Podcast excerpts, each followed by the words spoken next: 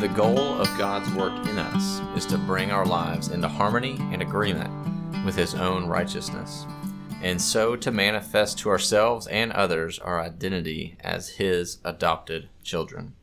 We discover in God's law a picture of God's own image to which we are being progressively conformed. But since we are lazy and require prodding and encouragement in this, it will be helpful to construct in this work a model of the mature Christian life from various passages of Scripture, so that those who are truly repentant of heart will not lose their way on the path to greater conformity to God's image. Those are the opening words of John Calvin in a little book on the Christian life, uh, which is a book that we studied is part of our Equip series. Uh, so we covered this uh, last month in May uh, on our Friday night Equip seminar then. And we're doing a podcast for that today uh, because the recording that night did not work as it was supposed to, running into some tech issues there. Um, but this may be better in the end, anyways. So, uh, what we're going to do is I'm going to uh, talk through uh, much of what I uh, taught on and gave background to that Friday night. And then uh, after that, which we'll, see if I can get through that a little bit quicker than I did that evening, um, then um, we will I'll actually have two uh, church members join me and just to, to hear from them what they um, were struck by in the book, how they benefited from this book, and we'll just have a, a short conversation that you get to listen in on uh, about this uh, book by John Calvin.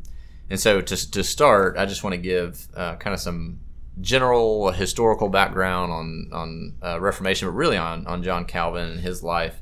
And once we uh, give some background on him, I'll run through just a summary uh, of this book. I'll, I'll say from the outset that if you have not read this book, I hope that you are um, spurred on to read it uh, by listening uh, to this uh, podcast. Um, it is the best short little book on the Christian life that I have come across. Um, it's really not long at all, um, and it's really written um, at a very easy to understand yet heart provoking level. So, with that, um, let me give uh, get into this. So um, again, this is about a little book on the Christian life by John Calvin, and so just some historical context for this. Um, so Calvin uh, was a reformer, um, and so uh, the, the, Reformation uh, was in the in the 1500s, and just a, a couple of dates to kind of give some fence posts here. 1517 uh, is when Luther posted his 95 Theses to the church door in Wittenberg, Germany. Uh, just five years later. Uh, Ulrich Zwingli, another reformer, uh, really begins the Reformation in Zurich, Switzerland. And then uh, 14 years after that, 1536, uh, Calvin uh, writes the first edition of the Institutes of the Christian Religion, which is the, the written work that he's most uh, known for. And that same year, he arrives in Geneva, Switzerland, where he would do um, most most of the ministry of his life. And uh, just one more date, 1559, uh, John Knox, uh, a reformer in Scotland, he, he returned to Scotland, and the, the Reformation had begun in Scotland um, at that time, or before then, but when John Knox returned, it really um, spurred things on um, with, with much more speed uh, at that point. So, again, uh, much more could be said on that, but just a couple dates there. Um, but Calvin, uh, John Calvin himself, uh, was a quiet scholar, uh, not one to be the center of attention. Uh, there's lots out there that's been said about John Calvin and Martin Luther, and just the the contrast between these two men and their personalities. Um, whereas Luther was probably much more um, kind of in your face and, and more, you know, the guy you want at the party. And right, you're if you get invited over to Luther and his wife uh, Katie von Bora's house, then um, you know it's gonna you're gonna be uh, sitting around the table uh, having a hearty discussion, drinking uh, beer, just having kind of a, a, more of a grand time. Whereas Calvin, uh, much quieter, uh, much more subdued and in the background, and just not wanting to be the center of attention. So. Um, that you know, in some ways, that that may be painting with a broad brush, but I I just want to get uh, give you a sense of um, Calvin, uh, even in contrast to Luther. Um, as far as his writing goes, uh, I think Calvin writes very clearly, uh, very orderly, and very pastorally. Um, and for those of you who have read this book or who will read this book, um, I think you'll see that and you'll you'll get that. You'll see his pastoral heart, and uh, it's also very easy to follow him in what he's saying. Um, so that's very helpful. Uh, he also is a man acquainted with uh, historical writings, and, and uh, that includes uh, scripture, but also church fathers and um, those outside of uh, the church who have written, philosophers and others who are famous. So he, he's just well read and makes many historical references.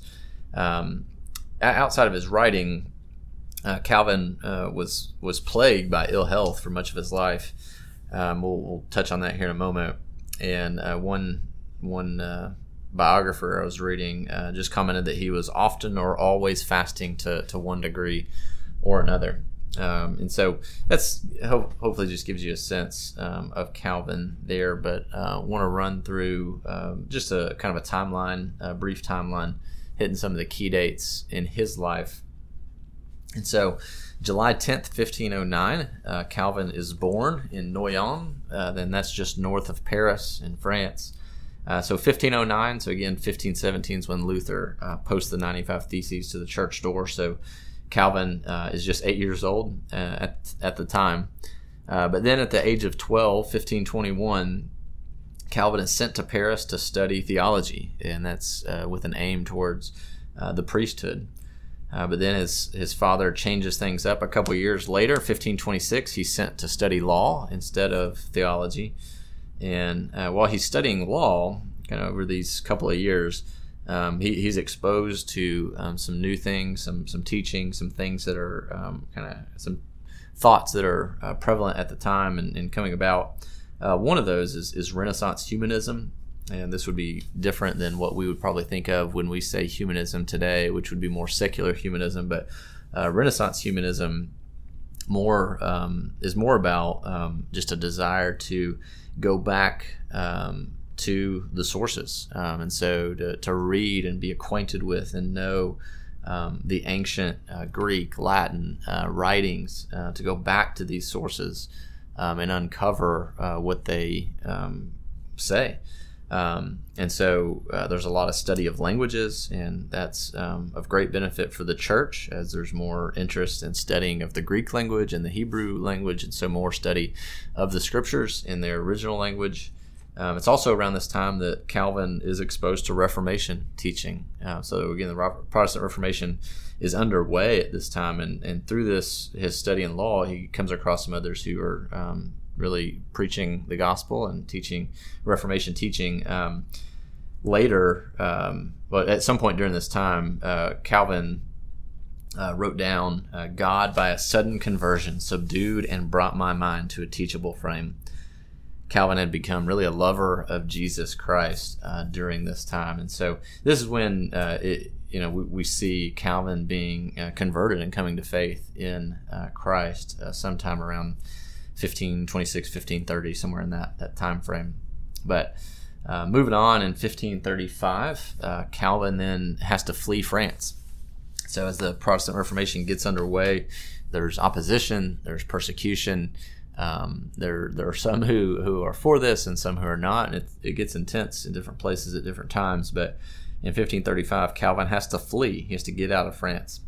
And so he, he leaves, and the next year, 1536, um, he uh, early in that year he writes uh, his first edition of the Institutes of the Christian Religion, and this is a book that would he would write uh, multiple editions of. He would he would write it in 1536, but then he would add to it, refine it, tweak it. Um, and he really added a lot to it over the years. Uh, but at this point, when he first writes this first edition, he's 27 years old. And later that year, 1536, he arrives in Geneva. Um, he's intending just to kind of stop over there um, on his way. Um, I believe it was to Strasbourg. But he stops in Geneva and ends up staying in Geneva to minister there. And this is at uh, the request of a guy named Farel, uh, who strongly requested Calvin to stay there. So he does. But that doesn't last too long. Uh, two years later, 1538, Calvin is exiled by the city council. Uh, they don't want what he's teaching, they don't want him anymore, and so they kick him out. And at that point, he goes to Strasbourg, and there he serves as minister as well. He meets another reformer by the name of Martin Bucer.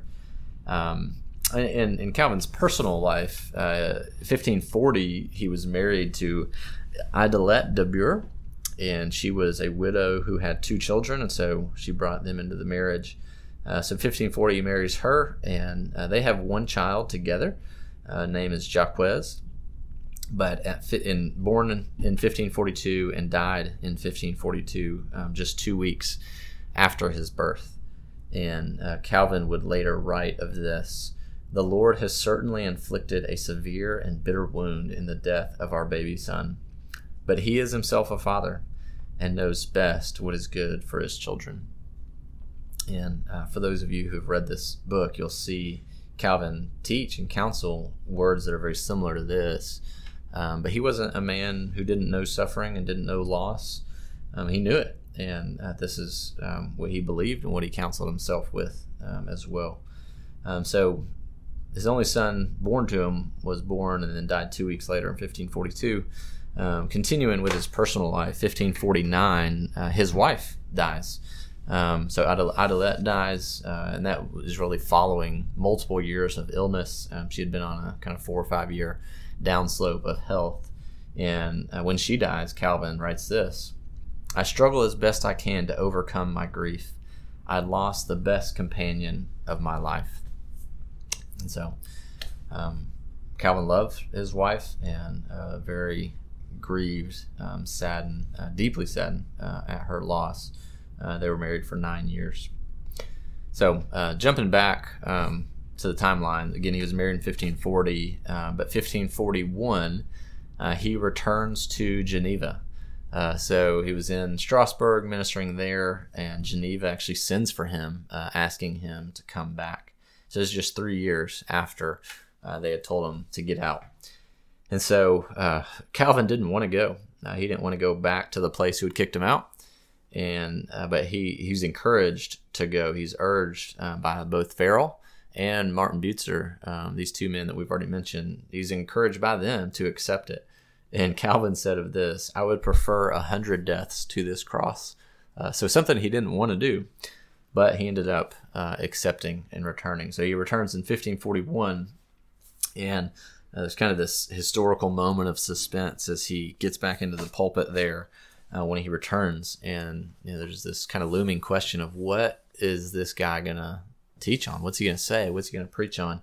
Uh, because we kicked him out three years ago, and now he's back, and uh, you just wonder what what is he gonna do with that opportunity? Well, Calvin just starts preaching on the very next passage from where he left off three years ago. Um, Calvin didn't didn't have an axe to grind uh, with them.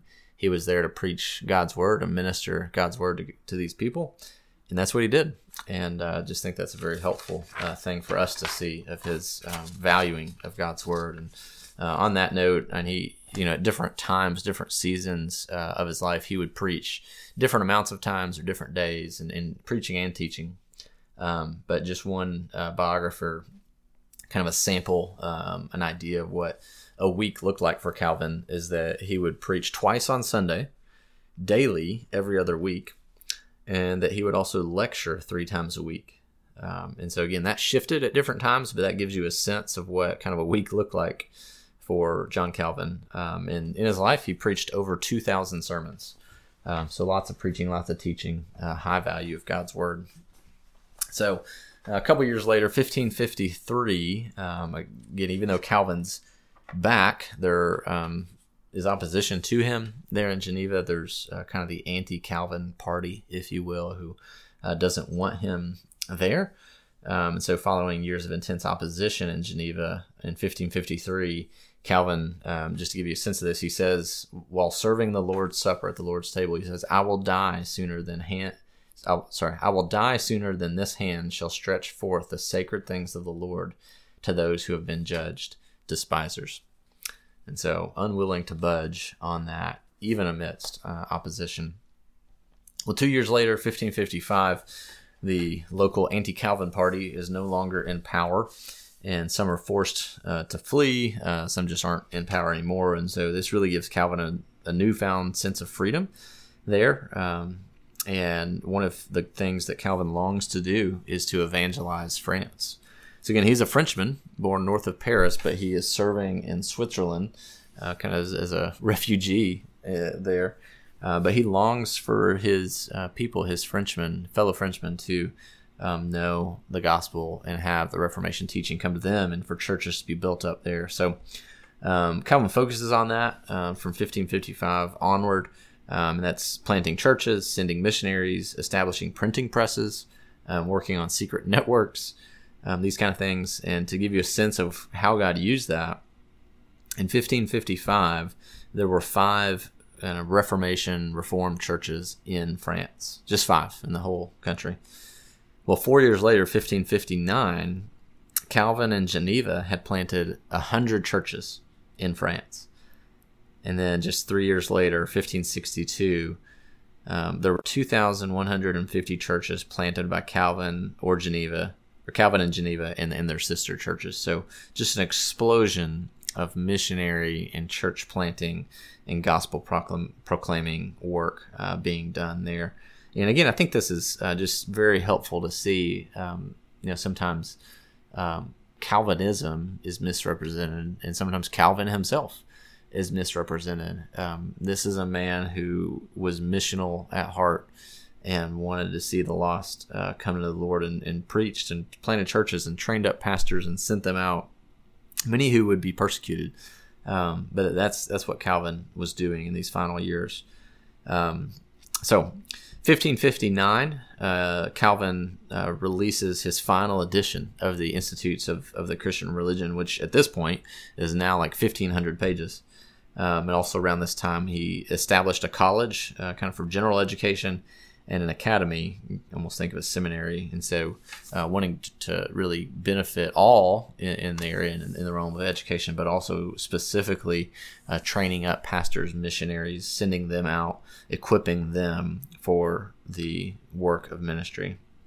And uh, through this, they sent missionaries, uh, like I said, to France, but also to Italy and the Netherlands, to Hungary and Poland, and even to Brazil. Um, so, just a, a mission center uh, of training and sending uh, pastors and missionaries. Finally, uh, May 27th, 1564, following a decade of failing health, Calvin dies. And so he's 54 years old when he dies and he just is given a common cemetery with an unmarked grave. Um, and so you can't go visit Calvin's uh, grave today, anything like that. And um, it really seems that this is just exactly how Calvin would have it. Like I said, he, he was not the man who wanted to be the center of attention, um, was not. Um, does not seem to be a prideful man, but one who was genuinely humble and chased after God's glory, and he didn't want his grave and, and cemetery location to be known. Um, he just wanted to die and, and be gone, um, like any other man. Um, so um, let me read you uh, something. You know, much of the material I'm sharing, um, it's coming from several sources, but a lot uh, is coming from a book called "The Unquenchable Flame" by Michael Reeves, where he um, it's it's a great introductory work toward about the Reformation. Um, and so just encourage you to read that. But uh, following that in, in, much of this and some other resources as well. But um, let me read this for you just to give you a sense of what Calvin faced in his failing health. Um, this is late in life. He says, At that time I was not attacked by arthritic pains, knew nothing of the stone or the gravel. I was not tormented with the gripings of the colic nor afflicted with hemorrhoids, nor threatened with expectoration of blood. At present, all these ailments, as it were in troops, assail me. As soon as I recovered from a quartan ague, and I'll acknowledge I don't know how to pronounce all these medical things he says here, but I was seized with severe and acute pains in the calves of my legs, which, after being partially relieved, returned a second and a third time.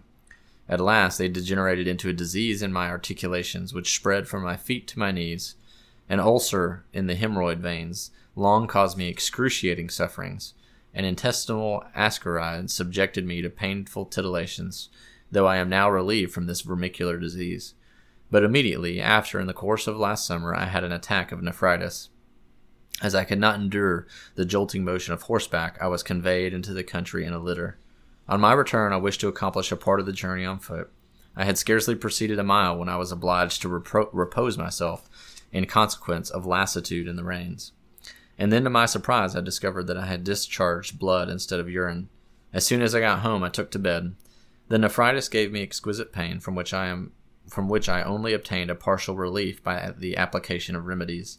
At length, not without the most painful strainings, I ejected, I ejected a calculus which in some degree mitigated my sufferings, but such was its size that it lacerated the urinary canal, and a copious discharge of blood followed. This hemorrhage could only be arrested by an injection of milk through a syringe. After that, I ejected several others, and the oppressive numbness of the reins is a, is a sufficient symptom that there still exist there some remains of uric calculus. It is a fortunate thing, however, that minute or at least moderately sized particles still continue to be emitted. My sedentary way of life to which I am condemned by the gout in my feet precludes all hopes of a cure. I am also prevented from taking exercise on horseback by my hemorrhoids. Add to my other complaints that whatever nourishment I take, imperfectly digested, turns into phlegm, which by its density sticks like paste to my stomach. Wow. Um, this man knew um, pain and suffering and lack of health.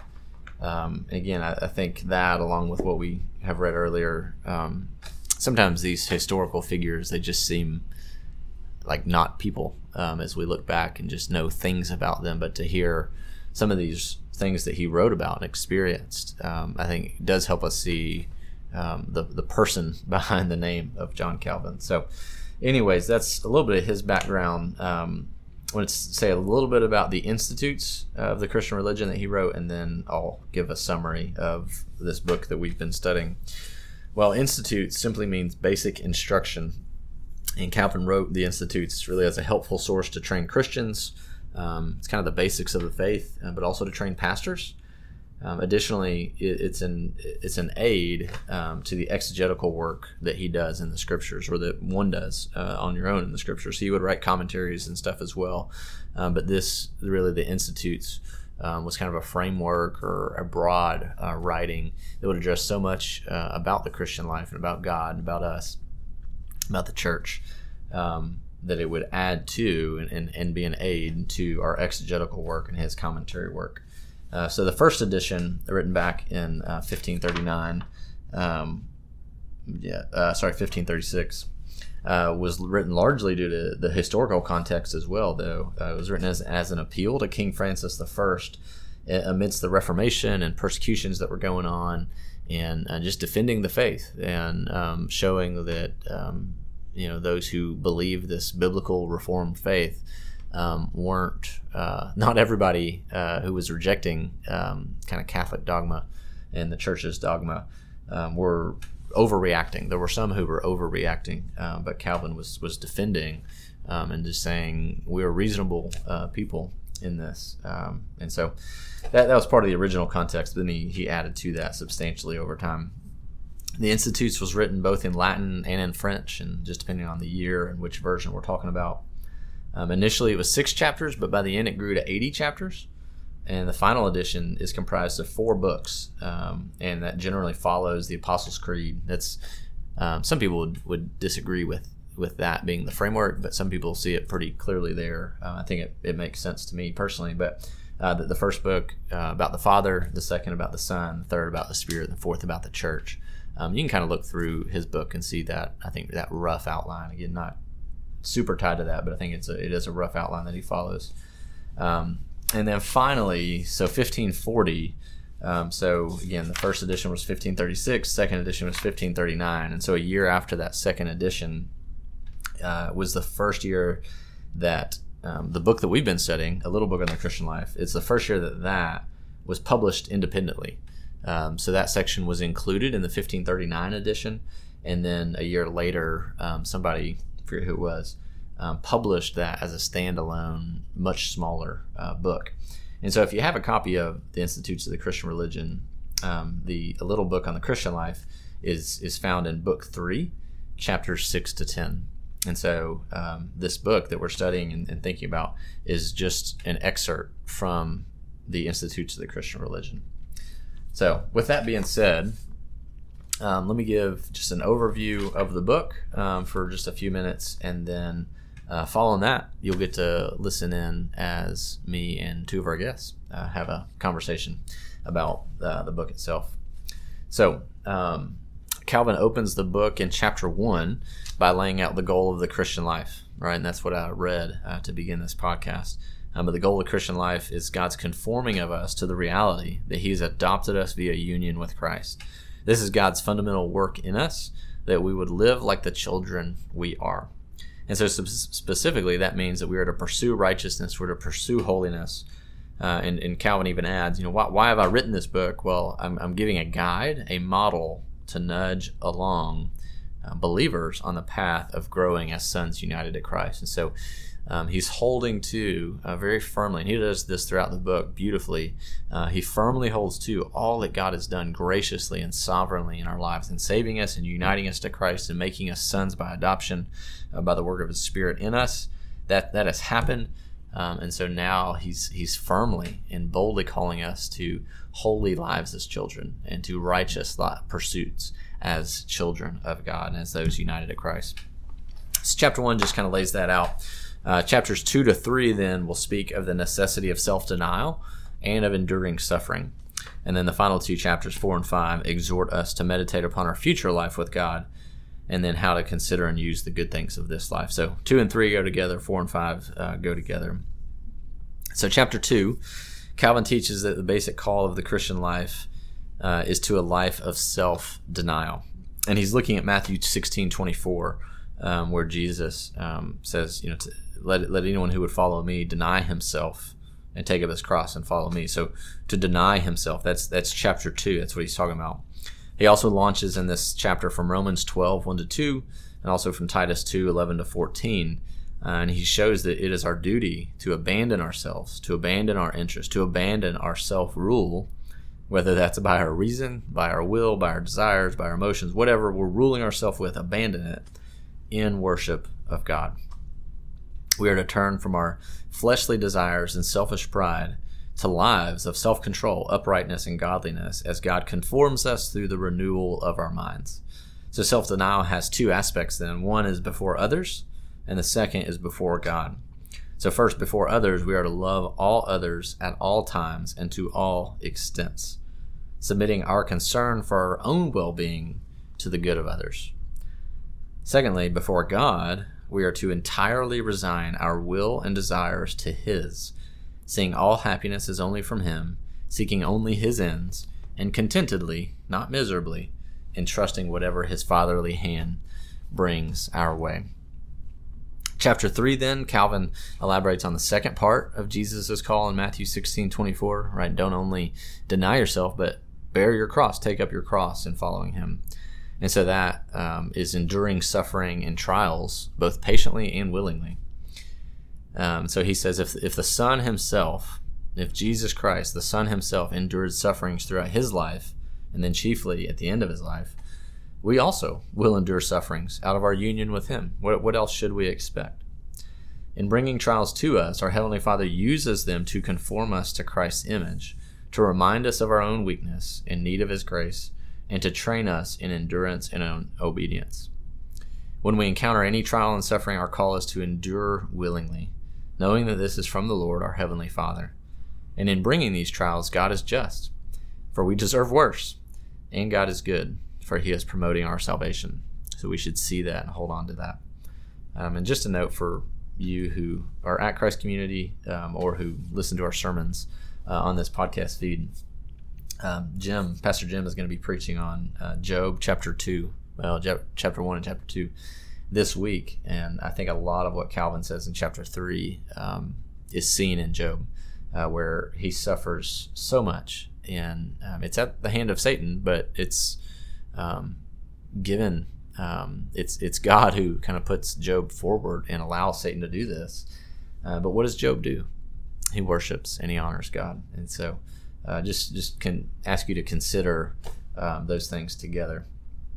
So then, the last two chapters, chapter four, uh, Calvin calls believers to meditate on our future life in God's kingdom, where we will experience God's fellowship and enter His happiness. As we face this life's trials, we ought to consider its fundamental misery and turn our eyes to long for the next life. Right? Don't don't like we should consider that this life really is a miserable one. Uh, that's that's what this life is, but we should long for the next and look towards it. He says that this is something we often pretend as if as if we do well and as if we do it often, but in fact we are very poor at it indeed. He says we are not to hate this life, but to contentedly live with gratitude to God as we entrust ourselves to Him. So, though, though full of misery, this life is a gift from our kind God. And what about death? Well, he says the Christian's joy and consolation must overcome any innate sense of fear. And uh, a quote from him from page 108 at the end of this chapter he says, The cross of Christ finally triumphs in the believer's hearts over the devil, the flesh, sin, and the wicked when their eyes are turned to the power of the resurrection. So finally, chapter 5, the closing chapter, Calvin rounds out his uh, exhortation from chapter 4. Um, we're supposed to think on the future life, but in treating this life with contempt, how are we to use this life's comforts and goods? In short, seeing this life as a pilgrimage toward our future life, we should make use of these goods, whether they serve delight or necessity, to the degree to which they aid us in that journey and pilgrimage. So Calvin, right, a man living in Geneva, speaks of two steep cliffs. Says, first, cutting off all use that is for delight and indulgence. So some will say, um, you know, what do you do with this life? Well, you, there's no room for delight and indulgence. Cut it all off. But Calvin says that this reduces people to blocks of wood, uh, which I found that phrase uh, particularly helpful and, and striking. Um, so he says that's one one cliff. Don't go there. The second cliff, however, is the other side, and this is the group that says everything is allowed. There's no restraint. Um, he says this paves the way for self indulgence. And so he says both of these are cliffs. He said instead, we ought to restrain ourselves by Scripture's general rules. So he gives general rules rather than specifics. Um, and he says we should restrain, not cut off, but also not have zero restraint. Um, and these are the general rules he talks about in this chapter. One, any good is given in order that we might know its author. Two, indulge yourself very little, aware of your fleshly desires. Three, patiently endure circumstances of lack. Four, uh, know that you will report your stewardship to God for everything you own.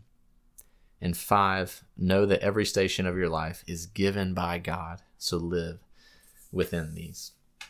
So, uh, big picture summary, uh, just very short. You know, I, I think that what Calvin says the Christian is called to, as he writes in this book, as he, as he first says, and this is kind of throughout the whole book, this isn't in order, but this is just throughout the whole book, this is what he says.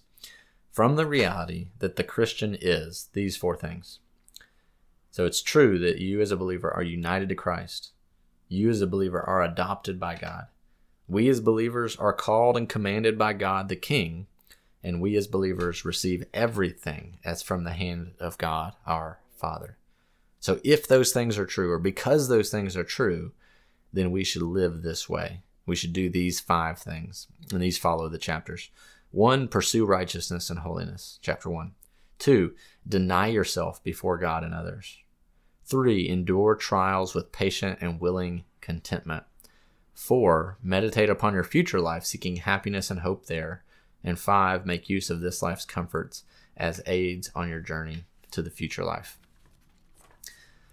So that is my attempt at a summary um, of a little book on the Christian life. Um, I've read this book now three times and have been greatly helped by it. I hope that you will be encouraged to read it. Um, it's 120 pages, but like each page is tiny. Um, so you can read this. It's eight bucks on Amazon. Uh, find it, uh, buy it for a friend, uh, give it to someone you care about. Um, but uh, and, and something I'll mention too on that note is uh, the version we're using, which is a version I recommend, is by uh, it's it's translated by translated and edited by Aaron Clay Denlinger and Burke Parsons. Uh, it's put out by Reformation Trust, a division of Ligonier Ministries. And so, if you just search for a little book on the Christian life, it'll probably pop up. Um, and I think there was one more. Th- oh, the other thing I was going to mention before we transition to the next part is um, that was my summary uh, of Calvin, and I hope that it um, gives you something to think about and is, is helpful for you. Um, but I want you to know that uh, Calvin does Calvin better than AJ does Calvin. Um, and so hopefully my summary can be of help. But um, go read this book and read it devotionally and meditatively and thoughtfully and prayerfully. Talk about it with those around you. Um, grow from it. Uh, I think that um, Calvin he just he uses scripture so well. He's very familiar with scripture. You'll see that uh, throughout the book. He um, both talks about the the beauty and the sovereignty of what God has done for us in salvation, and the um, help that God gives us in leading us by the hand and providing a model and nudging and prodding us along, uh, because we're stupid and weak and wayward. And, and Calvin talks about those things. Um, and and one of the other things you'll see throughout the book is that uh, Calvin, I think in every chapter, or at least pretty much in every chapter, um, he grounds one of his groundings for his um, exhortations to us is that everything that we experience, everything in our lives, everything in this world is from God's hand. And if that's true, it changes everything. If that's true, what I experience today is from God's hand. Whether it's good, whether it's bad, whether it's something I like, whether it's something I don't like, it changes how I see it. It changes how I respond to it. It changes how I act in it. It changes how I pray about it. And so um, I thought that was very helpful in seeing that.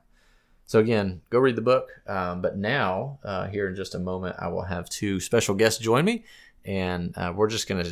What I'm gonna do is ask them to share um, some of their thoughts on the book, but then also for them to actually read one or two or maybe three quotes uh, each about just quotes that they benefited from, and we'll briefly talk about that. So hope you can stay tuned for that.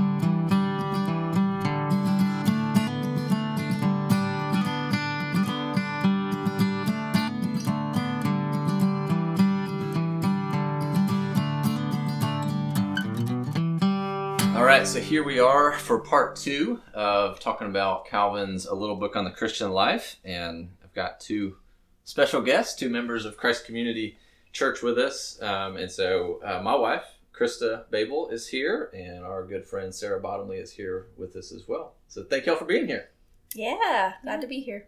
Yeah, so um, just as a little background, um, Krista and I met back in college and have been married now for 10 and a half plus years. Correct. Good job. Uh, it's the, the half, you know, half-ish plus, you know, coming up on 11 soonish. And uh, we've, we're awaiting the birth of our fourth child here in a number of weeks. So you're probably sure ready, are. ready for that. um, but we've known Sarah since 2000 what? I don't know. Whenever When you started your out with you, I was trying to remember if it was my freshman or sophomore year. No. I year- remember the first time I freshman? met you. 11. I absolutely remember the first time I met you. So Was it she a freshman? Maybe. she could have been. Oh, I don't know. I just remember. I can visualize it at our funny. Cru meeting in, Okay. in the cave. So So we've known Sarah for nine, ten years. Um, and Sarah was a student uh, involved with Cru while Krista and I served as staff. And then Sarah served on staff with Cru now for the past Six six years. Or seven. Six ish. Yeah. We're not great with numbers here.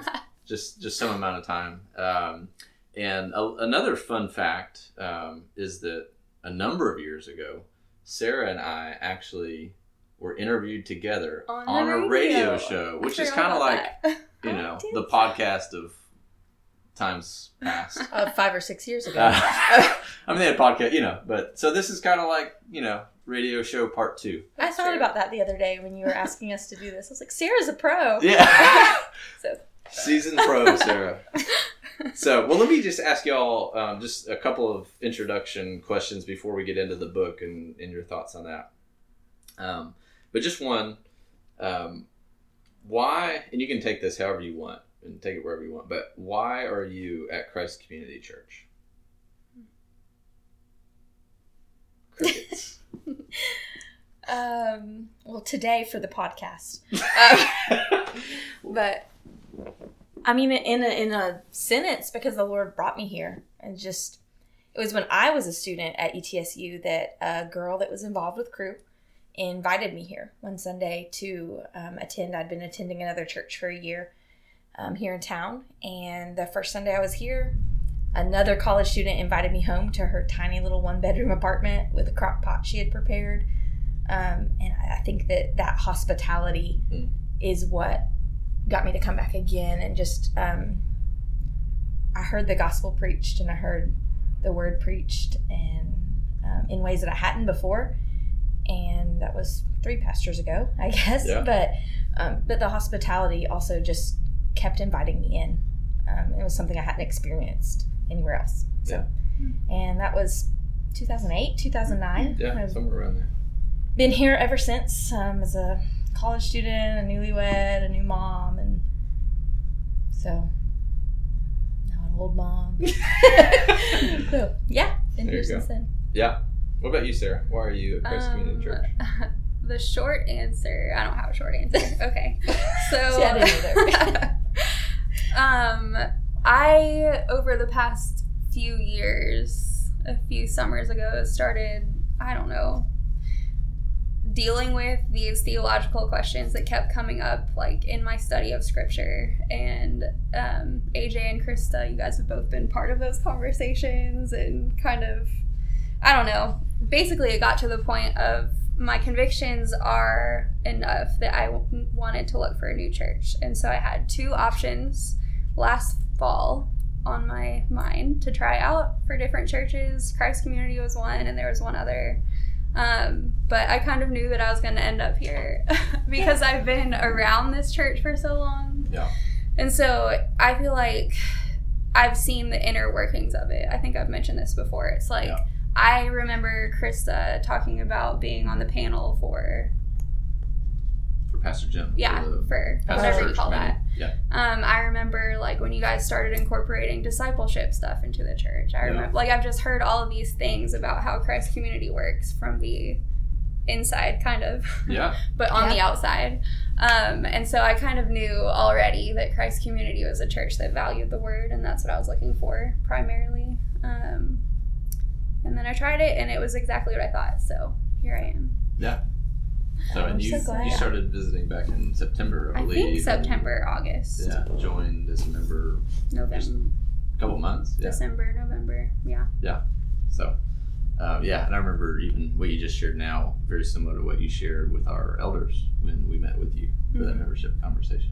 So, um, well, good. Thank you all for, for sharing that. One, one other question, you know, something when obviously when, when we talk often, Krista um, and Sarah, we see you fairly regularly. But um, one of the things that I think all of us enjoy talking about is either you know podcasts we're listening to or books we're reading, and so you can talk about podcast or book or both if you want to do both. But just what's something that you're reading or listening to right now?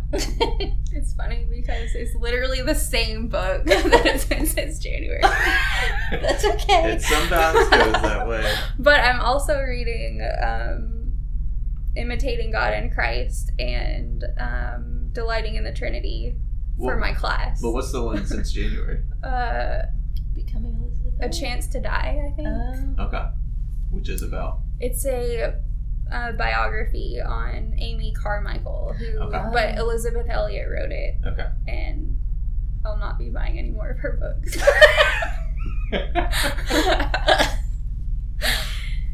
yeah, and then I've been listening to. I got back into listening to a few episodes of the Cultish podcast, yeah. and I still feel the same about it. Everything they say, I'm just like, yes, I agree. Which Yeah. one did you just recently listen to? The Enneagram one. Oh, Yeah. I don't recommend the Enneagram Yeah. to people. Yeah. Did it? Uh, Fascinating stuff. We're about to like I into a whole nother I need to discussion get off what we this planned stuff on. that we're on right now. No, that's good. More, Uh, more, you know, follow up with Sarah about that. that would- that's Yeah. what I'll encourage you. Yeah. But fascinating thoughts, Krista. Hmm. I am always listening to a podcast. Right, I know this. I know. if I'm doing the dishes or folding laundry, I am listening to a podcast. But I have been reading um, Gentle and Lowly. Yeah, Mm, Dane Ortlund? Dane Ortlund. I can't remember his first name that that Sharon gave to everyone from the women's retreat. I'm just really enjoying that. Um, just and a lot of what she talked about at the retreat really is so much from the book. Yeah. I mean, she said that a lot when I talked to her about it, and then it's really proven to be true. Just that the the heart, the core of Christ is one of gentleness and tenderness to us, um, and that doesn't negate His holiness. That doesn't negate um, the law. um, but that I don't think that's always my first thought Hmm. about his Yeah. heart towards us. Um, Yeah. I can tend to be pretty harsh with myself, um, so to see, or not harsh enough at other times, but um, I've just been enjoying that book. So, Yeah. but and I've listened to some cultish recently, but Yeah. you know, so Good, cool. Well, um, I know y'all both are um, just y'all both love to learn and um, soak things up. And um, even in our own context, right, that we're doing this in place of our equip seminars, and y'all have both been at many of those, if not all of those that it's we free have done. food, free since you've childcare. Just my shout out Right. to And it. there's there's some stuff we talk about, but you know. I'm just kidding. Well, um, thank you all again for being on here. I'm excited to hear your thoughts um, about Calvin's book and just what's been helpful and, and thought provoking for you. Um, again, what, what we're wanting to do just for y'all listening is um, I've asked uh, both Krista and Sarah to just pick two or three quotes uh, from Calvin that have been significant for them and to, to read those, share those with us, and then we'll all just kind of have a brief discussion about that, and uh, you'll get to listen in. And my, my hope for you listeners is um, one that you're getting a taste of what Calvin says and, and even how he says it. Um, so I think it's there's a lot there, um, but then also you just get to hear us have conversations about it, and I hope that that may provoke and lead to your own conversations with others uh, about this kind of stuff as well. Um, so with that, let me start us with one quote, and then I'll let y'all do the rest of the, kind of the other quotes are coming from y'all. But um, early on, on, on page uh, tw- pages twelve to thirteen, um, in chapter one, Calvin says this: "For true doctrine is not a matter of the tongue, but of life. Neither is Christian doctrine grasped only by the intellect and memory, as truth is grasped in other fields of study. Rather, doctrine is rightly received when it takes possession of the entire soul." and finds a dwelling place and shelter in the most intimate affections of the heart. We have given priority to doctrine, which contains our religion, since it establishes our salvation. But in order for doctrine to be fruitful for us, it must overflow into our hearts, spread into our daily routines, and truly transform us within. And I just think that that really sets up the book um, in a very helpful way that Calvin's talking about doctrine. He's high on doctrine. It's it, doctrine is incredibly important, but doctrine isn't just something to be understood and grasped. It's life. It, it shapes everything and it comes out everywhere. So, um, any we don't have to discuss that, but any thoughts from you all on that quote, or do you just want to jump to the next quote? When I read it, I was just like, yes, I agree. I think it's in line with stuff we've been talking about with the discipleship curriculum. Um, that phrase where it says, "We have given priority to doctrine, which contains our religion, since it establishes our salvation." Uh, and just the idea that if we don't truly know who God is, which doctrine is just a you know a con- Mhm. condensation of knowing who God is from Scripture, then if we don't believe in a true God, then we, we can't truly be saved um, because. So Yeah. it, it- it's not enough just to know those facts, as he's saying Right. here, but we have to start with the true facts. Yeah. Um, and so not to throw out the importance of knowing doctrine and of knowing truth. Um, it's not enough to just know what is true, Yeah. but we can't negate it either. So. Yeah. Yeah, and I think true doctrine is another word for reality. True truth. like it, it's real it, it's Yeah. true truth and um, but it's not just to uh, acknowledge its truth or its existence it's to believe Mhm. and appreciate and cherish and follow and love all the you know Yeah. all those and the god that's behind it all um, well uh, let's let's jump into some of the things that stood out to y'all um, and uh, we'll just kind of go chapter by chapter with some of the quotes um, that y'all mentioned beforehand so, Krista, you mentioned from chapter two that there was a quote on page 39. So, why don't you just read that and we'll just talk about it? Okay. The Lord instructs us to do good to all people throughout the entire world, many of whom who are unworthy of such. Oh man, my underlines are really getting in my way. Over underlined. Okay. Many of whom are unworthy of such good if judged by their own merit. But Scripture comes to our rescue with the best of reasons for doing good to all people. It teaches us not to regard others according to their own merits, but to consider in them the image of God to which we owe both honor and love. But the image of God should be more diligently regarded in those who are of the household of faith, because it has been renewed and restored in them by the Spirit of Christ. That is is very good. Um, I know in our, our conversation beforehand, you had mentioned with this quote that there's really two things he, Mhm. he touches on here. And so the first is right, just seeing that image of God in all people and Yeah. how that changes things. So what? Yeah, why don't you just comment on that? Um, yeah, I, I think it's helpful um, because it we don't have this need to have rose-colored glasses about reality, about the nature of people. Um, oh, well, they meant th- the best. Mm-hmm. I I mean, there's something to be said for the phrase "believing the best in others," but it's almost what I wish we would say instead is acknowledging that they're made in the image of God, seeing the image of God in others yeah. and that's why we can give of ourselves of our time of our resources um, not because of their worth we don't have to try to find it in them um, but because uh, their their worth based on their actions i mean but because of the worth that's in them because they bear the image of god. Yeah. and it, it brings me back um, to the children's catechism which i go over a lot with my kids who made you god. And so just this you know i even with my my kids with our kids how they treat one another i don't have to base it when i'm counseling them in that and correcting them in that. I'm not basing it on how the other one has treated them. Well did they do that to you? No who made them god made them. So how do we treat things that god made? That's what i say to them sometimes. We treat them with respect and with dignity and with love and kindness. Um, and so it, it really takes we, we don't need these rose colored glasses or excuses for people. Mm-hmm. we can acknowledge that. Um, we don't have to blindly believe good about people, but we can fully believe that they're made in the image of God um, and know that, and then respect them, and therefore respect God and honor Him in that way. So Yeah. it's helpful for me. Yeah, and I, I found with this where Calvin says Scripture comes to our rescue. Yes, with yes, the best it's a of reasons, rescue. right? Like we're we are to do good to all people. Um, it's it's interesting the timing for me on this. I'm working on. Uh, I'll be giving a wedding homily in, in a couple of weeks, and one of the things I was just writing in regard to that is that you know a, a wife or husband's call to love and, and serve and respect each other.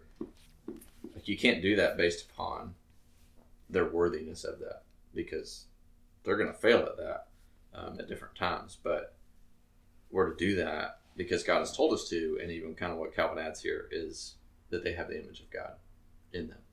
Yeah. Um, and so, yeah, I, I just think that's that's been very helpful to see see that. But and, and you mentioned earlier this the second thing he talks about uh, the final sentence says the image of God should be more diligent diligently regarded in those who are of the household of faith because it's been renewed, it's been restored in them by the Spirit of Christ. And so, this call to be good to all because of the image of God is for everybody, but he, he kind of underlines and highlights it in the people of God. And of course, he's if you have the book in front of you, you see that's out of Galatians six right there. Um, we're told I, I, that verse has always stuck out to me of ha- being a little bit curious to me, um, but I think Calvin brings some light to that for me. Of why is that so? Mm. We all bear the image of God, but that image is more clear and it's renewed in those who are being transformed by the Holy Spirit. Um, It's good. So, and that's that's from his chapter on self denial, and right, the idea there being part of self denial is to do good to others, and whether Mhm. that's what we want to do or not.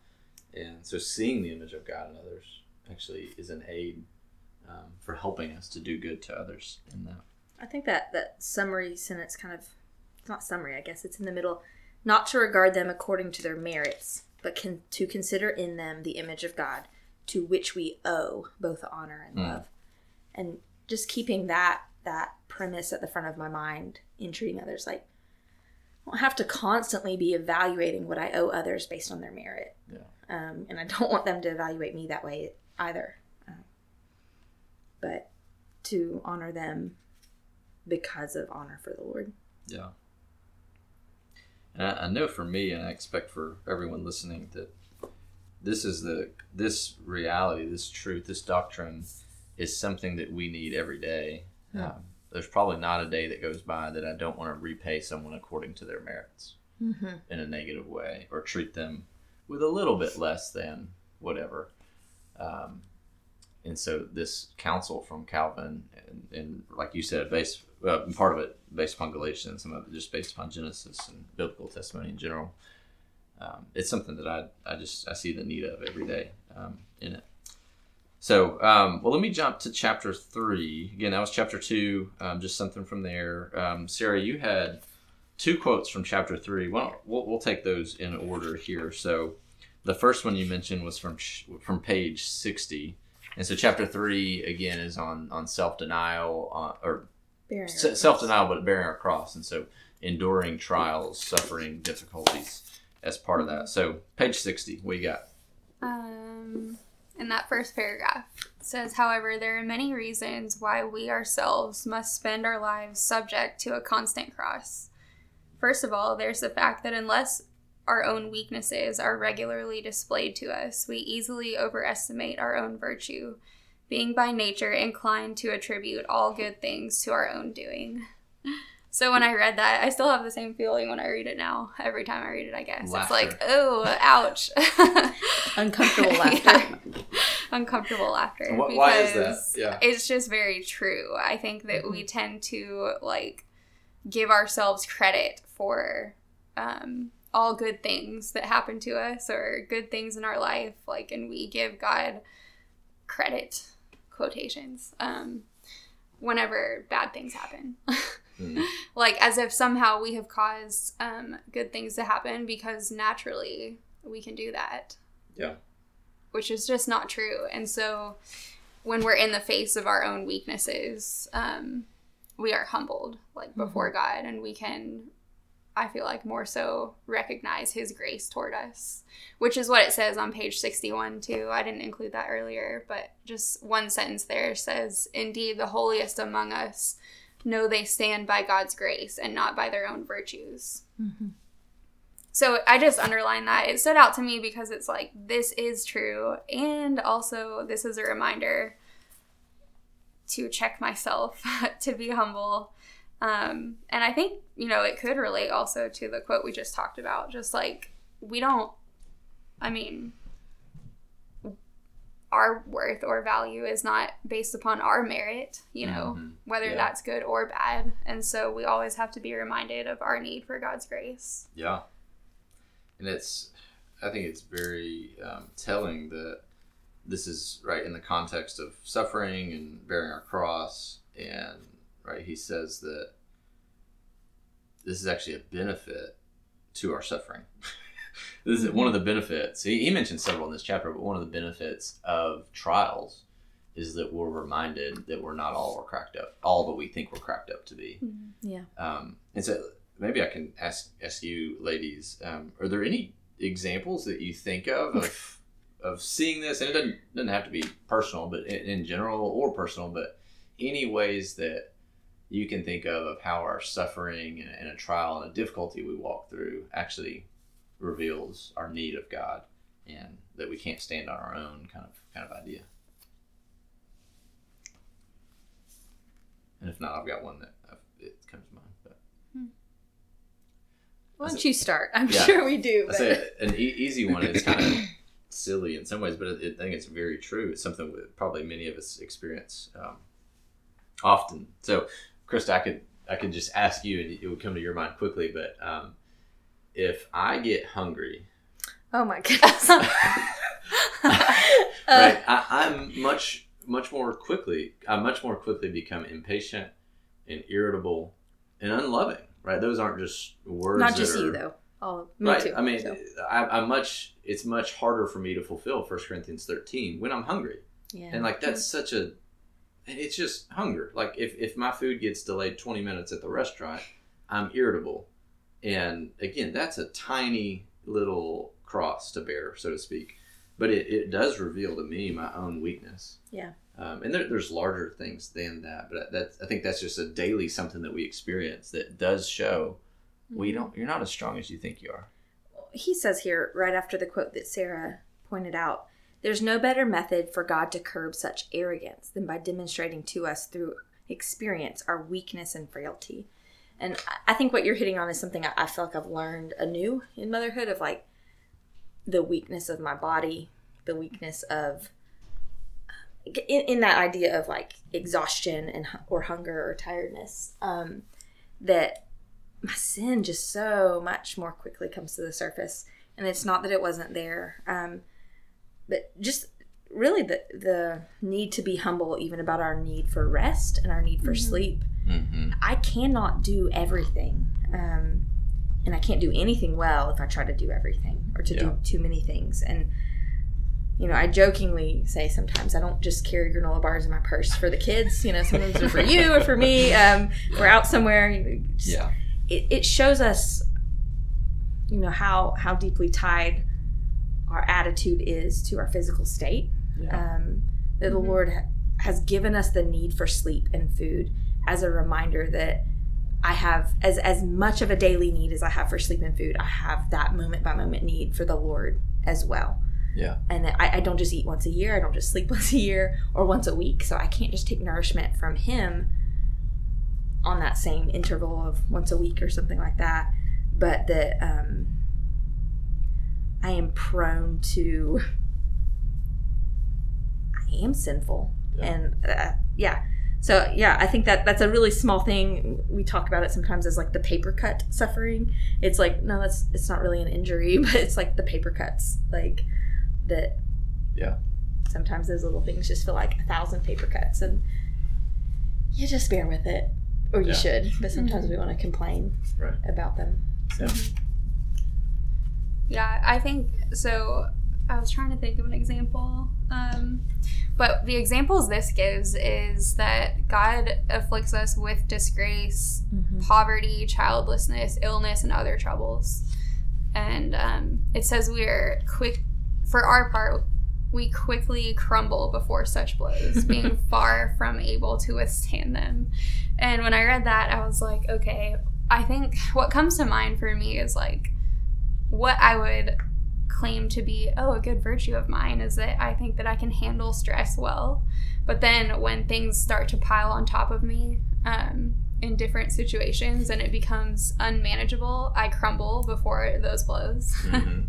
Mhm. So, for example, uh, like at my previous job, um, you know, if I was charge nurse, it's like, oh, I deserve this. But then it's like you get all of the responsibilities of the charge nurse plus the responsibilities of the regular floor nurse. And then all of a sudden, all these things happen, and you're the one that has to answer all the questions or answer the phone or answer the pager or get patients moved or whatever. And there was one day that I was just like, I can't handle this. And I just like went into my manager's office and I was like, I cannot do this. And it was just like, I was reminded of like, when I was thinking about that just now, it's like I was reminded of how God is, He does not grow weak or faint or Mhm. weary. I know. I'm butchering that, but I think it says it in Isaiah 40. Yeah. So, but I do. I definitely do. So, that's it's Yeah. good to be reminded how much other God is than Mhm. than us. Um, Yeah. I don't. If God was just like me, there's no way He could save me. Yeah. Um, Right. so Mhm. And I, you know, I think that at first, this quote and this idea calls a, it, it's um, it's unsettling and kind of revealing of our sinfulness and weakness. Um, and I think it should. And, and I guess just a word to those listening, um, I would invite you to that. Um, but I think also there's an invitation in this that when you face weakness and suffering and trial, whether it's the small daily thing of traffic and food and hunger and whatever, or whether it's major things, and right, he mentions here, as Sarah read, disgrace, poverty, childlessness, illness, other troubles. I mean, it could be major stuff. We're going to look at Job 1 and 2 this Mhm. Sunday.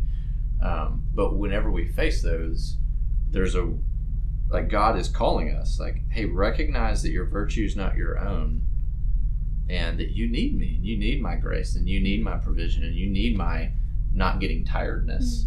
Um, and so I, I think that there is an invitation not only to see our sin and weakness, but also to see the goodness and provision and might of the Lord. And so, whatever trial you face today, small or big, um, see that in the Lord. Um, but we'll, we'll, move on to another quote here from the same chapter. Um, Sarah, you had one from page 81, right? Yeah, 81. And, and again, this is still on the same chapter, chapter 3 of self uh, self denial regarding um, difficulties, trials, and whatnot. So go ahead and read that for us. Okay. Um, so near the bottom of 81.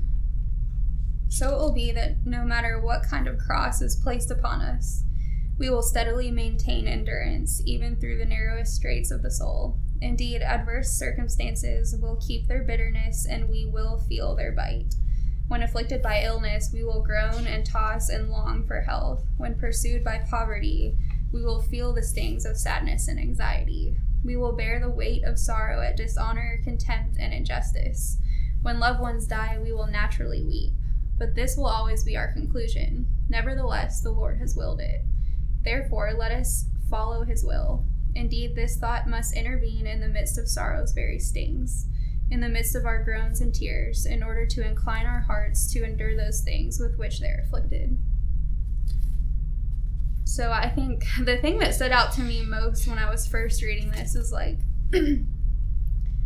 um, we don't have to be a stoic, is I guess what this is saying. Yeah. Um, that we're allowed and it's natural to feel the sting of affliction um, or sorrow or grief or naturally we weep when somebody we love dies. And that's there's nothing wrong with that. Yeah. um, Yeah. nevertheless like that's the most important thing. Nevertheless our conclusion should be the lord has willed this. And so that should give us comfort but also that doesn't negate like what we feel in the moment so i think that it just addressed that and i wasn't really expecting it i guess when i was reading this Mm. so Yeah, I, I was struck um, by that thought too. Of um, I think earlier in that same chapter, he talks about um, the idea that we should just be kind of stoic and mhm. just kind of persevere and be unfeeling. Uh, he, I think it's in that regard that he talks about that turns a man into a wooden post. Um, To a wooden It's post. just very striking because it's like, yeah, that's not human. Um, that's Mhm. not how God has intended it to be. Um, and uh, I- I just thought his, for lack of a better word, his balance on this was very helpful and very challenging to me. About like we should feel like it's right to feel sadness and anxiety and sorrow at these things, and um, you know that like that's okay. Uh, we should groan. We will groan and toss and long for health. Um, but we wrestle through that. We endure through those feelings. We have them, but we endure and, and come to the point and kind of wrestle with, my God, my Father has willed this, Mhm. um, and that that brings us comfort even in the same time that we're feeling the grief. And that, I mean, that's hard. And I can think of kind of you know seasons of my life of processing through the, the death of a friend when, um, like the the intensity of that despair and grief is dark. Um, it's not light. It's not. You don't pass through it quickly. Um, it's deep, and I mean, I, I just think of um, our lives. I think of lives of people at Christ Community Church. There is darkness. There is suffering. There is difficulty that's real and very feeling. Um, but His counsel here is to wrestle with that and come to the place where we say the Lord has willed it. So, any any other thoughts from you too? This may be where you're connecting back to, but it made me think back to page 76. And um, he says, If there were no difficulty and poverty, no suffering and illness, no sting and disgrace, no horror and death, then we would face these things indifferently, stoically, you of say. And what courage or perseverance could then be credited to us? Um, and at the very end of that section, he says, Though wounded by sorrow and grief, the Christian, though wounded by sorrow and grief, he finds rest in the spiritual comfort of his God. Um, it's not that we're not called to the stoicism. We're called to, to trust and to cling to the Lord, knowing that He is our rock, that um, His arms, His everlasting arms, are underneath us. Um, yeah, the, I think sometimes we can You take that idea of trusting the Lord and turn it into this. But that means you don't feel. That means you don't lament. That means you don't weep. Mhm. Um, Yeah, right.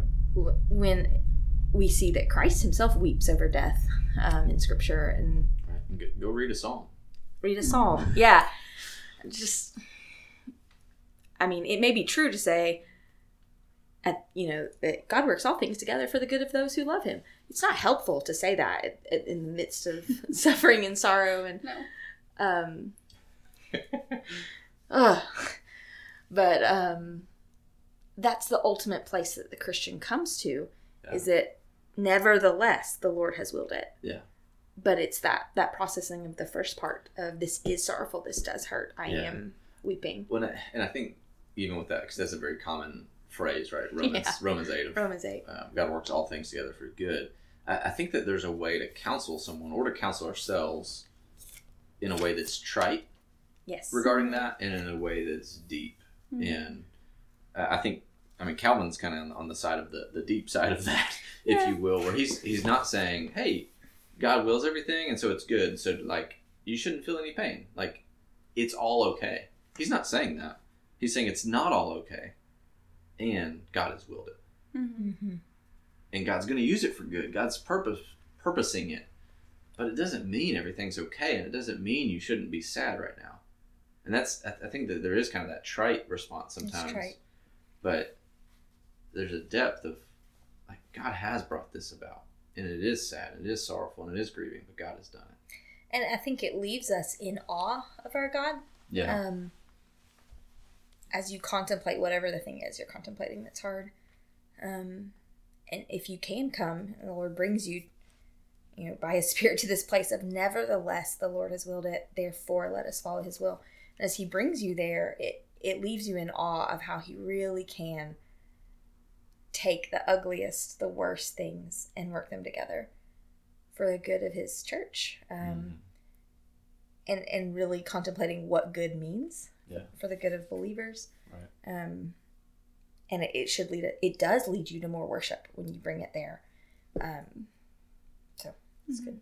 And I guess like tying back to chapter one, like when true doctrine does penetrate into the heart, Mm-hmm. like you know the character of God and therefore can say, nevertheless, the Lord has willed it while holding anxiety and sadness and Mhm. gr- like mourning in one hand and like God's Mhm. character, sovereignty, etc. in the other, Mhm. if that makes sense.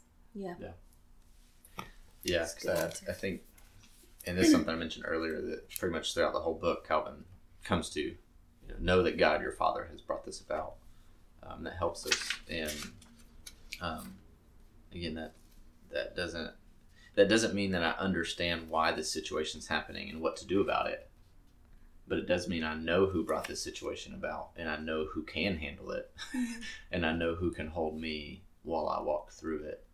Um, Mhm. it, it puts my perspective more on God than on the situation and what I need to do about it. Like, I don't have to know. I can rest in God, even if I'm crying, even if I'm anxious, even if I'm scared, even if I'm grieving. So, um, okay. Um, so much more to be said. There's so much in this, um, but I hope this is at least thought provoking. We got we got two more quotes that we want to touch on, um, and so Krista, you had one from chapter four on page ninety-one, and so chapter four again. This is Calvin's counsel to hey, think on, don't think on this world, don't hope in this world, but hope in the world to come, hope in the life to come with God. So page ninety-one. Okay. In the end, we rightly profit from the discipline of the cross when we learn that this life, considered in itself, is troubled, turbulent, attended by many miseries, and never entirely happy. And that whatever things we consider good in this life are uncertain, passing, vain, and spoiled, because they're mixed with many evils.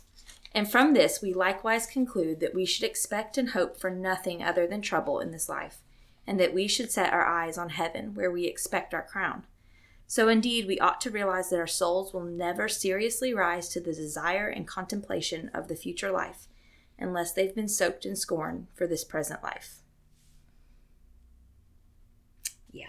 I mean, really, I wanted to start on like page 90. Right. Yeah. um, I, it just I, I think that what it made me think of, um, especially just contemplating that thing, it's never entirely happy. Mm-hmm. Um, do you ever just think, well, if this would happen, then I would be happy, and if this would happen, Mhm. then I would be happy. Um, and and I think it's a blessing the Lord gives us sometimes to get on the other side of those ifs, and to see that our heart still isn't satisfied if it's not satisfied in the Lord. Yeah. Um, that we can have good things and good gifts from the Lord, and we should give Him thanks and praise for those, but to recognize that actually kind of it, it works kind of paradoxically like the more you expect those things to satisfy you the less you will actually be able to enjoy them um Yeah. good gifts from the lord of health or you know i mean you're a great spouse but if i look to you to, to be the ultimate satisfaction in my life that's gonna disappoint me but um Yeah. to learn to to take the good and to accept it but to that our eyes are to be set on heaven um where everything won't be mixed and tinged and polluted with sin and sorrow and disappointment. Um, That's good. And at, you know, at the end of what you read, he he says that we can't do this. Like we Mhm. can't. Our souls cannot rise to the desire and contemplation of the future life. Like we can't hope in that until they've been soaked in scorn for this present life. Um, and that's just not something I think about a lot. Um, but that unless I can see this life as um, vain and passing away, and everything here is touched by sin, right? That's what he basically says right before Mhm. this. Unless I can really see that and be soaked in that, then I, I can't even attain to the place of looking to the crown, looking to the fullness, looking to the everlastingness of the life to come. That's that's just a challenging thought it is challenging. for me. Um, all right, so chapter five. So that was chapter four. Chapter five, um, he talks about well, what, what are we to do with this life? How, how can we use this life? And this was a quote that Sarah had had mentioned beforehand, um, and it's pages one fourteen to one sixteen. So you let her do three pages. Hang in there. Um, so I'm going to read this for us, and I I guess you'll get a sense for how short these pages are because this is two and a half pages. But just listen in. He says, "We won't go wrong in the use of God's gifts as long as we let their use be governed governed by their author's purpose in creating and designing them for us. For truly, He created them for our good, not for our ruin. No one, therefore, will hold a truer course." Than he who carefully considers this purpose of God's gifts. Thus, if we consider the purpose for which he created food, we find he had regard not only for our necessity, but also for our pleasure and enjoyment. So too with clothes. The purpose was our adornment and honor in addition to our necessity. In the case of herbs, trees, and fruits, he considered the pleasantness of their appearance and charm of their smell in addition to their various uses. If this weren't true, the prophet couldn't list among God's benefits wine, which gladdens the hearts of man, and oil, which makes man's face shine. And Psalm 104, 14 to 15 reads, You cause the grass to grow for the livestock, and plants for man to cultivate, that he may bring forth food from the earth, and wine to gladden the heart of man, oil to make his face shine, and bread to strengthen man's heart. Calvin goes on, Nor could Scripture, in order to commend God's generosity, point out everywhere that he has given all such things to men. Even the natural qualities of things demonstrate how much and how far we can enjoy them. Would the Lord have dressed the flowers with a beauty that runs freely to meet our eyes if it were wrong to be moved by such beauty? There's the train, in case you can't hear it out there. Would he have endowed them with so sweet a fragrance that flows freely into our nostrils if it were wrong to be moved by the pleasantness of such fragrance? Isn't the answer obvious? Has God not distinguished colors in such a way as to make some more pleasing than others? Again, I ask, isn't the answer obvious? Isn't it clear that He made gold and silver, ivory and marble attractive, rendering them more precious than other metals or stones? In sum, isn't it obvious that He has given us many praiseworthy things, even though they are not necessary? So, Sarah, this was your quote, so I'll let you lead off here. it's funny because I think that the two like two of the quotes I chose, it's like I think very obvious that Calvin's refuting something that's like a popular argument Uh-huh. in the time that he lived, which I think was Stoicism and asceticism. Yep. And those are different, I think. Anyways. so, but the point being that we are permitted to enjoy the things that God has given us. Like, Uh huh. you know, not to abuse them or anything or use them, you know, how they're not intended. But God has clearly given us things for our enjoyment as well as for our necessity. Mhm. And so I think A, that speaks to the character of God. And B, that speaks to like what our purpose is. And so when I was reading through this again today, and before, I guess, it reminds me of the Westminster Shorter Catechism, question one, that says, What is the chief end of man? And the answer is, To glorify and The- enjoy Him and forever. yes, to glorify God and enjoy Him forever. Um, and so, um, you know, what does it mean to en- enjoy God?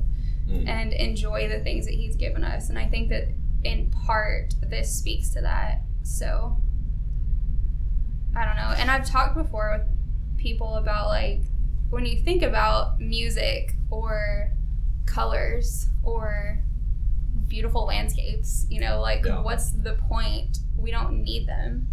We don't need music. Yes, we do. I mean, but yes, no, we to don't. live. I mean, yes, it could be argued, but like people would say, it's not a necessity to Yeah. life. Right. Um, right. Or like we don't need color, but those things are beautiful, and like God has intended them, like for our enjoyment. So. um, Yeah. Oh, and I think it's interesting to couple this quote with what we just discussed on the need to, um, what does he say? To soak in scorn the the present life. Mhm. Um, yeah. How do you put those two together? Yeah. well, you know, earlier in the last chapter, he talks about the slippery ground that Yeah. we're on, and, and really, it's there's there's dangers on both sides of the of the ditch, so to speak. And one is to be obsessed with the goods of this world, Mhm. to to use um, God's creation of them as a license for our abuse of them Uh-huh. and our idolization of them. And the other is to scorn what God has called good. Yeah. Um, I don't know.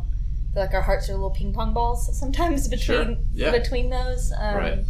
Or maybe you find yourself more in one ditch than the other, but um, he has regard not only for our necessity but also our pleasure and enjoyment. Um, it's just, I think it's good to to contemplate this together, those two sides of it. Yeah. On page 117, it kind of addresses that, saying like our fleshly desires should be restrained um, when we think about these things. And uh, the second paragraph to start, desire is bridled when we acknowledge that all things given to us are given in order that we might know their author. This leads us to gratitude for his kindness toward us. Mhm. I think that's a good way to think about it. But how can we be thankful if we drink and indulge in wine so much that we become dazed, unable to perform the duties of piety to which we are Mhm. called? Like you mentioned at the beginning, it's, it's the use, not the abuse of God's gifts. Yeah. That doesn't just apply to, to wine, of course. Yeah. And it, you know, I, I think one of the things that shows is that enjoyment and pleasantness and pleasure and happiness, like these things are, are good and um, at least in one sense of the term, are necessary for the fullness of life, right? Mm-hmm. um, and that but but if we couple that with the last chapter that doesn't necessarily mean that we're to enjoy our chief enjoyment's not here. Mm-hmm. right. Our, our chief enjoyment like we have enjoyment here. We're to enjoy what god has given us here. We're to enjoy god himself here but our chief enjoyment is yet to come and we, we've both of those things are true and we have to hold on to both of them. Uh, but i yeah i was really struck just by seeing yeah god doesn't just care that our needs are provided for. God actually wants us to enjoy things. Like he, he has made a diverse creation a diverse world with lots of different animals, with lots of different plants, with lots of different colors, with lots of different sounds. Uh, he's given us lots of different um, abilities to taste. And all of that diversity points to him as creator, but it also points to our ability to enjoy and Mm-hmm. take in and see beauty and appreciate beauty. And um, yeah, I just, I think it's great. Yeah. yeah. Agreed. Man. Well, um, so that, that was our final quote, and, and that's a great place um, to end. But let me just ask you two again. I really appreciate you two coming on, and it's just it's just been fun to talk, and we probably want to keep talking even after we finish recording. But um, any final thoughts or anything that you just want to share about this book, or just just anything else that you want to share? You don't have to, but I think this was mentioned. This is not from me, but this was mentioned at the original Friday night seminar of like um, some people maybe thought that John Calvin would be very uh, dense in his writing, like um, I don't know how else to word that, like difficult to read, Yeah. like very high level Right. um, theological he's sort so of smart. writing. He's so this. He's so old. He's Yes. so whatever. Like, how could I Um, ever read that? but like this is this book is not like this like that at all and it this is the quickest i think i've ever re- read a book it was like if i had enough time i could have finished it in one day in Right. two hours but i split it up over two days and so i just think it's a it would be good for anyone to read and easy Yeah, I agree. so. I mean, you said a lot that it was quick and it wasn't dense and I mean, I see the books that you're reading, you know, cramming in for your classes and things like that. I'm like, yeah, okay. Um, but you, it's not that I disbelieved you, but I didn't know the perspective. But it, it really is very accessible, very practical. Um, I've underlined about half the book, and Yeah.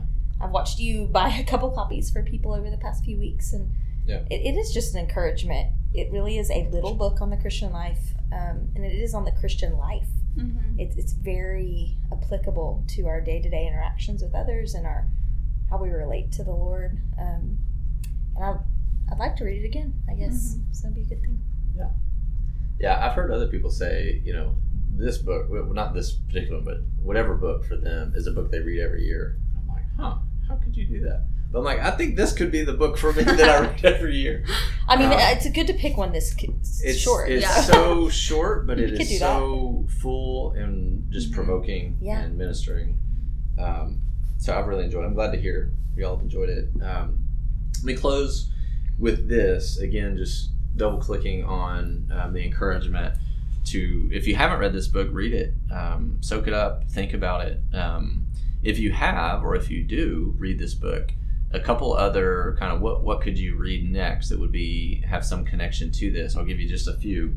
One is go read um, the chapter on prayer from Calvin's Institutes. Uh, again, this is just an excerpt from that from that larger work, but go read his chapter on prayer. Um, it's it's phenomenal as well. Um, other than that, you could read the book called The Unquenchable Flame, which I mentioned is where much of the biographical information came from on Calvin. Um, it's a very short book, but it touches on kind of the key players, key places, key things from the Reformation. Very helpful. And then um, just another uh, kind of book from from back in the day. Um, you could read uh, from Saint Augustine Confessions. Um, there's a multitude of different translations on that, um, but it's it's kind of his spiritual autobiography. It's addressed to, to God, uh, but you kind of get to listen in on it. Um, and that probably this book and that book, as far as kind of old books, um, there's others, but those two have probably been the ones that have ministered to me the most. And so I encourage you with that. But thanks for listening, Krista, Sarah. Thanks again for Yeah. joining me.